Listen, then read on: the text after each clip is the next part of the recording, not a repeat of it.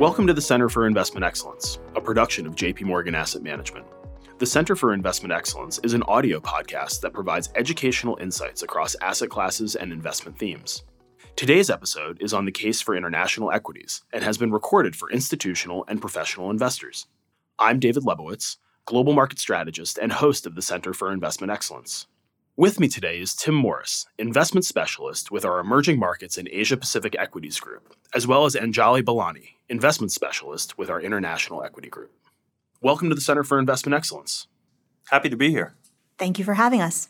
So it's certainly been an interesting start to the year, characterized by you know a more resilient global economy than I think a lot of people expected an inflation picture which is improving, but I think that there's still some wood to chop, and a lot of questions about the future direction of monetary policy. You know, you go back to the beginning of March, the debate was whether the Fed would hike by 25 basis points or 50 basis points when they all got together. And very quickly, with the stress that emerged in the US banking system, really the global banking system, very quickly the debate became between, you know, no hikes or a 25 basis point move. Now, when we take a step back and think about the broader direction of travel here, we still think that growth will slow over the course of the coming quarters. Probably will remain positive in the US during the second quarter and then potentially turn negative during the second half of the year. But what I think is particularly interesting and very relevant to our conversation here today is really that the rest of the world is looking pretty good and arguably looking better than what we see here in our own backyard. And so there's lots that we can discuss around the implications of that growth. But I think in general, we need to recognize that, you know, again, the economy has more momentum than people originally thought. That means that inflation is going to take longer to move back to levels that are consistent with central bank targets. And it probably means that while we're close to the end of the hiking cycle for folks like the Fed and the ECB and the Bank of England, we are not necessarily there yet. So, again, you know, a quarter of the way through the year, we've learned a lot. And one of the other things that we've learned is that international equities are actually not dead, right? They did well in 2022, outperforming the United States. So far, we're off to a pretty solid start here in 2023. And so let's dive right in and kick off with the first question. Tim, maybe I'll start with you. There are lots of theories out there about international equities and their ability to chronically underperform. But what are some of the other myths out there that you are always trying to bust in client conversations? I think the three of us can agree that there's an opportunity in markets outside of the US, but what are some of the biggest sources of pushback or areas of pushback that you get when having that conversation with clients? I think for US investors considering an allocation to emerging markets or looking at their allocation to emerging markets and how it's performed over the past couple of years, clearly the dollar has been a headwind. It's been stronger for longer than a lot would have thought. And I think that one of the myths that we see is that investors think that the dollar needs to reverse course, which it has to some extent recently for international allocations or emerging market allocations to outperform.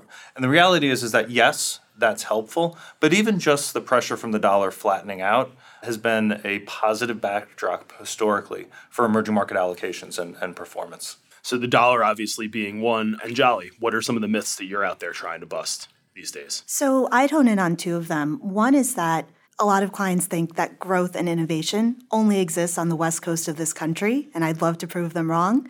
I'd say the second one is that what's outperformed in the last cycle, I think a lot of clients think that that will continue to outperform for this cycle.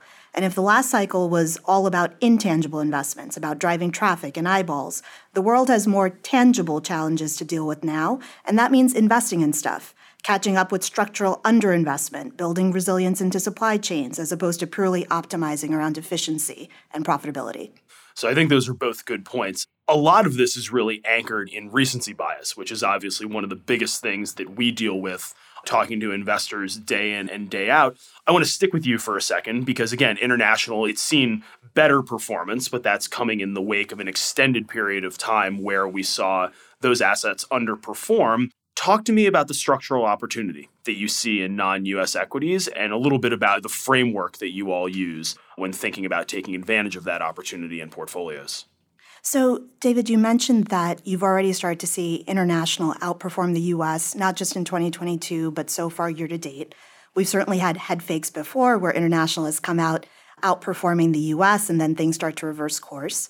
I think just broad based, one of the reasons we think that this market cycle will be different from the prior market cycle is that no one really thinks that rates are going to go back to zero or negative as they had in the previous cycle. And international then broadly should benefit from that because the composition of our index has more financials, more commodities. So generally, higher rate or even positive rate environments should be positive for international equities. The way that we've been talking about this with clients about why international could sustain some of the outperformance that we've seen, we've been using the acronym CVS. Most of you may go there for your prescriptions. Think of this as your prescription for international outperformance.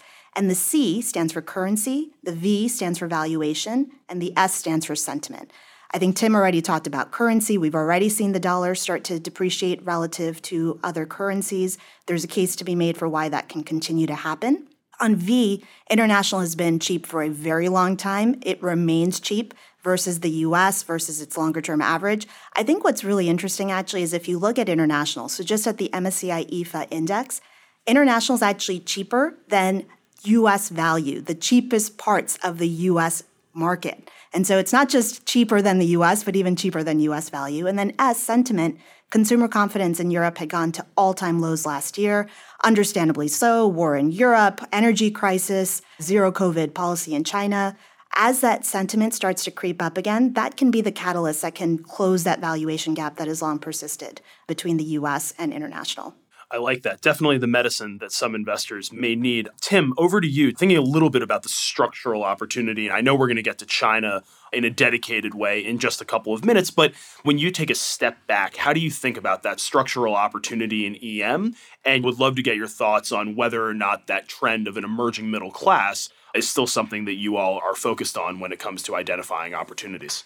Yeah, that is certainly the case. And I think you raise an interesting point about the recency bias. And from a structural perspective, I think the perception is that with the Fed tightening, that it's typically been an environment that's been a stressful one for many emerging economies. But I think this is a different part of the cycle, a different context that we're seeing at the moment, which is that actually central banks and emerging economies were tightening more aggressively and sooner and more effectively ahead of the Fed this cycle which leaves them in a pretty beneficial place at the moment in that inflation is peaking in some of these markets and they can actually if they need to start to loosen policy aggressively and stimulate the economy. So that's one from a top down perspective. And the second is from a bottom up perspective, which is that there are still significant demographic advantages in many of these markets.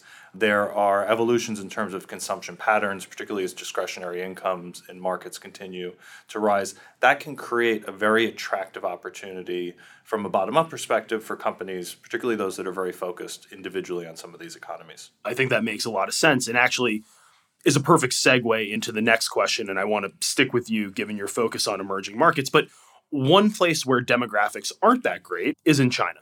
And we know China's been connected to the rest of the world in various forms and fashions for really as long as a lot of people can remember. You mentioned earlier zero COVID policy. They were very much locked down relative to the rest of the world. China's back open for business, right? That's been the story in 2023. And some of the numbers I was seeing this morning suggest that first quarter growth was actually pretty robust when all was said and done. So, how are you thinking about China's reopening and what's the impact on EM more broadly? And then would love to jump over to you and get a sense of, you know, the impact perhaps more from a DM perspective. But let's start with you on China and EM. Simply put, China's reopening is a game changer for emerging market investors, broadly speaking.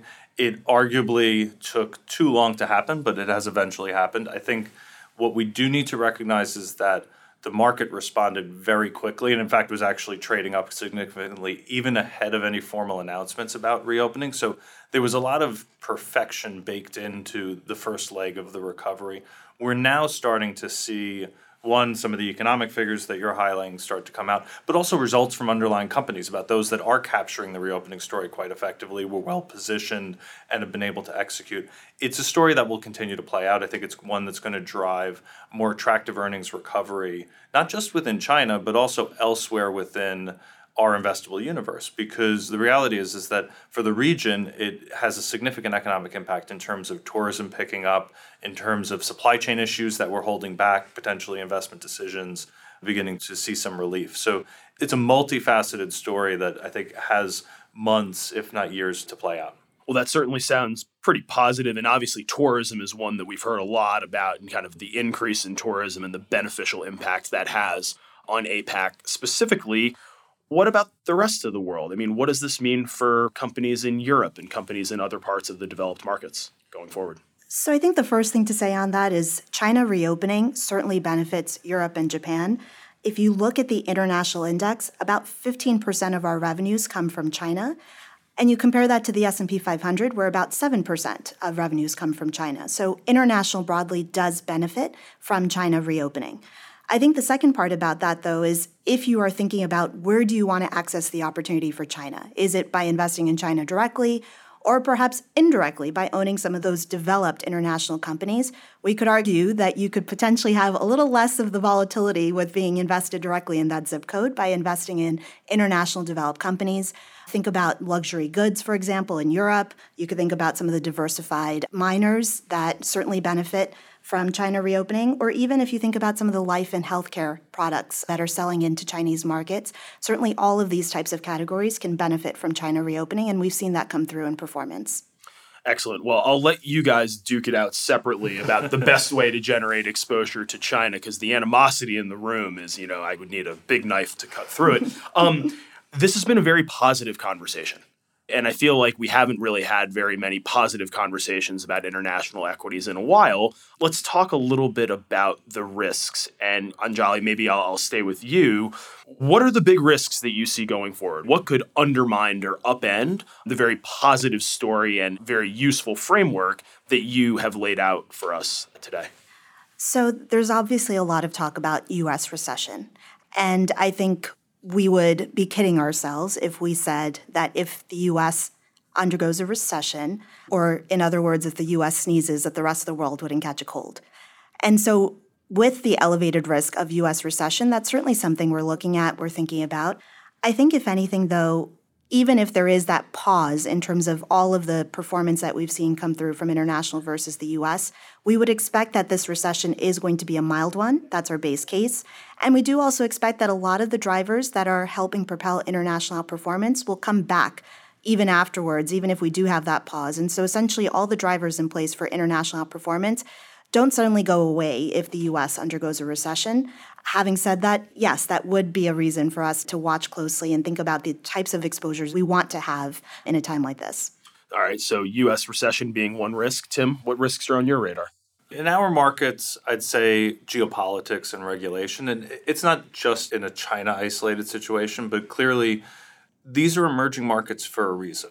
And if you come in expecting that it's a perfect operating environment, that there's always going to be exactly the type of rule of law that you would see in developed markets. That's just not going to be the case. As investors in these markets, though, we learn to evaluate those risks. We think about how we price them in when evaluating the underlying companies. Also, understanding how some of these uncertainties, from a macro perspective, if you will, might influence specific sectors, specific areas of the market, specific types of businesses. So, it's an opportunity often for us to reposition and think about is the market responding perhaps too extremely to some very short term news? And how do we think about capturing the longer term opportunity and some of those factors that we discussed earlier? I love that. And I think that that's a perfect place to end on, which is that volatility creates opportunity, right? And without any risk, there's not any reward. And so perhaps you're taking on a little bit more risk. But as we've seen over the course of the past 12 months, the reward can be there, even though it wasn't necessarily as present as we all would have liked in the 10 years after 2008. And so, guys, this was an absolutely awesome conversation. Thank you so much for joining me and looking forward to having you back on the podcast sometime again soon. Thanks for having us. Thanks again. Thank you for joining us today on JP Morgan Center for Investment Excellence. If you found our insights useful, you can find more episodes anywhere you listen to podcasts and on our website. Recorded on April 17th, 2023. Not for retail distribution. This communication has been prepared exclusively for institutional wholesale professional clients and qualified investors only, as defined by local laws and regulations. The views contained herein are not to be taken as advice or a recommendation to buy or sell any investment in any jurisdiction, nor is it a commitment from JP Morgan Asset Management or any of its subsidiaries to participate in any of the transactions mentioned herein. Any forecasts, figures, opinions, or investment techniques and strategies set out are for informational purposes only, based on certain assumptions and current market conditions, and are subject to change without prior notice. All information presented herein is considered to be accurate at the time of production. This material does not contain sufficient information to support an investment decision, and it should not be relied upon by you in evaluating the merits of investing in any securities or products. In addition, users should make an independent assessment of the legal, regulatory, tax, credit, and accounting implications and determine, together with their own financial professional, if any investment mentioned herein is believed to be appropriate to their personal goals. Investors should ensure that they obtain all available relevant information before making any investment. It should be noted that investment involves risks. The value of investments and the income from them may fluctuate in accordance with market conditions and taxation agreements, and investors may not get back the full amount invested. Both past performance and yields are not reliable indicators of current and future results. JP Morgan Asset Management is the brand for the asset management business of JP Morgan Chase & Company and its affiliates worldwide. To the extent permitted by applicable law, we may record telephone calls and monitor electronic communications to comply with our legal and regulatory obligations and internal policies. Personal data will be collected, stored, and processed by JP Morgan Asset Management in accordance with our privacy policies at https colon slash slash am.jpmorgan.com slash global slash privacy. This communication is issued by the following entities in the United States by JP Morgan Investment Management Incorporated or JP Morgan Alternative Asset Management Incorporated, both regulated by the Securities and Exchange Commission. In Latin America, for intended recipients' use only by local JP Morgan entities, as the case may be. In Canada, for institutional clients' use only by JP Morgan Asset Management Canada Incorporated, which is a registered portfolio manager and exempt market dealer in all Canadian provinces and territories except the Yukon, and is also registered as an investment fund manager in British Columbia, Ontario, Quebec, and Newfoundland and Labrador. In the United Kingdom, by JP Morgan Asset Management UK Limited, which is authorized and regulated by the Financial Conduct Authority, in other European jurisdictions by JP Morgan Asset Management Europe SARL, in Asia Pacific APAC by the following issuing entities and in the respective jurisdictions in which they are primarily regulated JP Morgan Asset Management Asia Pacific Limited, or JP Morgan Funds Asia Limited, or JP Morgan Asset Management Real Assets Asia Limited, each of which is regulated by the Securities and Futures Commission of Hong Kong, JP Morgan Asset Management Singapore Limited, company registration number 197601586K. This advertisement or publication has not been reviewed by the Monetary Authority of Singapore. JP Morgan Asset Management Taiwan Limited, JP Morgan Asset Management Japan Limited, which is a member of the Investment Trust Association Japan, the Japan Investment Advisors Association, Type 2 Financial Instruments Firms Association and the Japan Securities Dealers Association and is regulated by the Financial Services Agency, registration number Kanto Local Finance Bureau, Financial Instruments Firm number 330. In Australia, to wholesale clients only as defined in Section 761A and 761G of the Corporations Act 2001, Commonwealth, by JP Morgan Asset Management Australia Limited, ABN 5514 383 2080 AFSL 376919. For all other markets in APAC, to intended recipients only. For US only, if you are a person with a disability and need additional support in viewing the material, please call us at 1 800 343 1113 for assistance. Copyright 2021 JP Morgan Chase and Company, all rights reserved.